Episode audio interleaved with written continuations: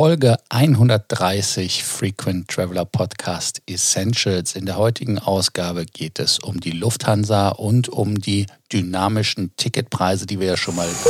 Welcome to the Frequent Traveler Circle podcast. Always travel better. Put your seat into an upright position and fasten your seatbelt as your pilots Lars and Johannes are going to fly you through the world of miles, points and status.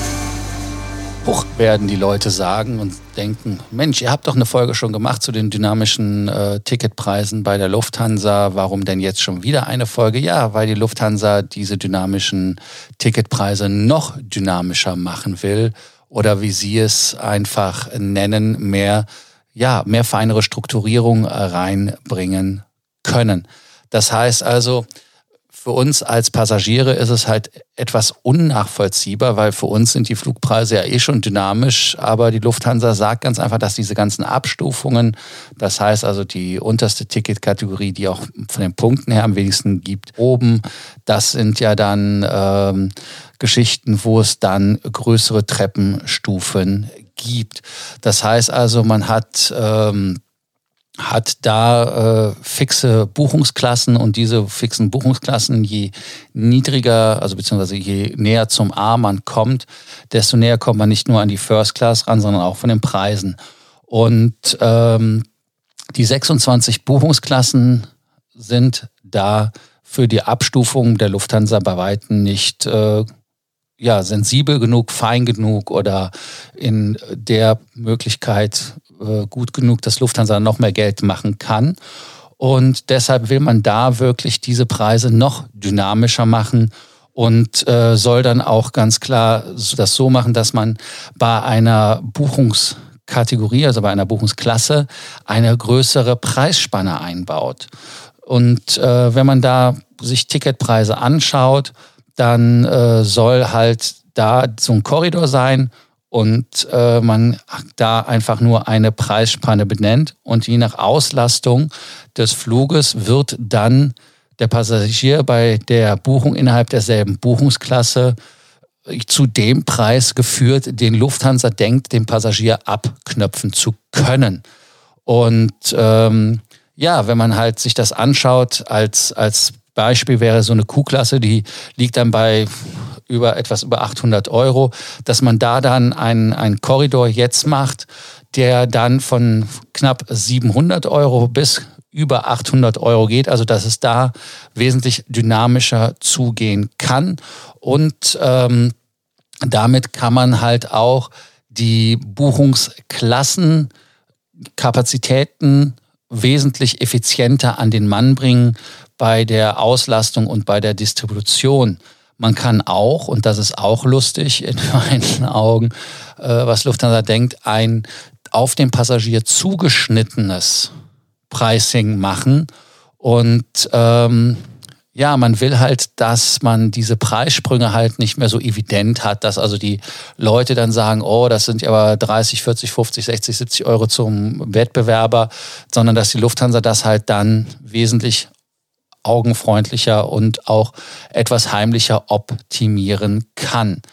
Ähm, also ich weiß nicht, ob das was taugt, aber man kann sich das mal anschauen, weil ähm, Lufthansa sagt, dass durch diese feinere Justierung der Preise die Flugpreise nicht mehr so sprunghaft steigen, logischerweise, ähm, aber auf jeden Fall sollen sie nicht mehr so drastisch anscheinend steigen. Das will man dadurch erreichen und äh, man möchte damit auch die Konkurrenzfähigkeit erhöhen. Was natürlich auch ein Riesenziel ist, ist, dass die Lufthansa die sogenannte Direct Distribution stärken will. Das heißt also, dass man zwar Multi-Channel macht, heißt die Tickets über Reisebüros, über OTAs, äh, über also Online äh, also Online-Reisebüros wie Expedia oder sowas verkauft, aber auch über die eigene Lufthansa.com-Seite.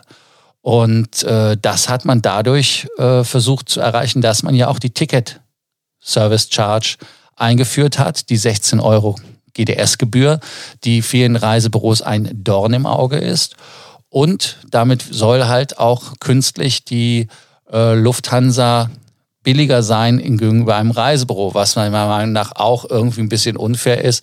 Aber wie gesagt, man hat in 2015 nur mal Zahlen zu nennen, 30 äh, Prozent Tickets auf Lufthansa.com verkauft und das Ziel ist es, dass man in 2019 über 50 Prozent der äh, Tickets verkauft. Ganz einfach warum? Weil man halt einfach dann die Angebots- und auch die Bestellkontrolle hat. Also man weiß im Prinzip, wer was kauft. Äh, man kann Produkte platzieren. Wahrscheinlich handelt es sich da natürlich logischerweise um Hotel, Zusatzbuchung, Versicherung, Mietwagen, also den ganzen Klapperadatsch, den man eh schon kennt.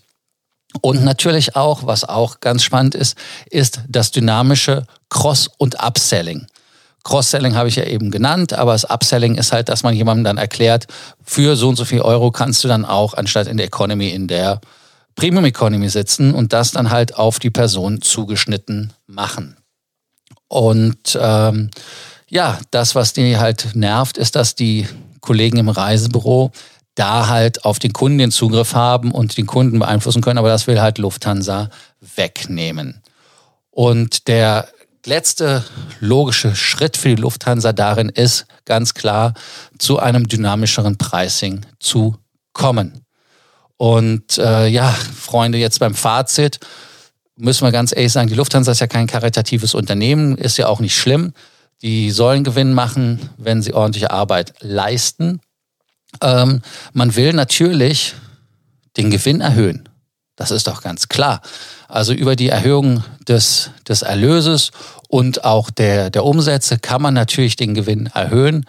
Und ähm, ja, was heute schon ein Problem ist und sich da wahrscheinlich als noch größeres Problem darstellt, ist, dass bei den ganzen flexiblen Tickets, die nur so lange flexibel sind, solange die Buchungsklasse verfügbar ist. Aber das ist ja, und das wissen wir alle, dass bei den flexiblen Buchungsklassen teilweise diese schon ausgenullt sind, also nicht verfügbar sind. Wie wird das dann bei der neuen Preisgestaltung sein? Ähm, Fliegen wird wahrscheinlich nicht billiger werden.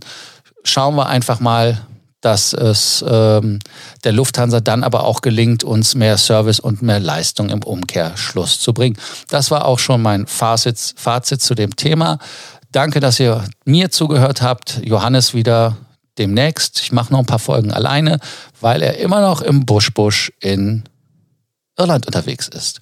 Ansonsten wie immer danke fürs Abonnieren. Wer noch nicht abonniert hat, nicht vergessen zu abonnieren und wie immer der Hinweis an dieser Stelle bei Sorgen, Ängsten und Nöten könnt ihr uns gerne schreiben und wir antworten euch gerne zu euren Fragen. Und alle anderen Informationen findet ihr natürlich wie immer in den Show Notes.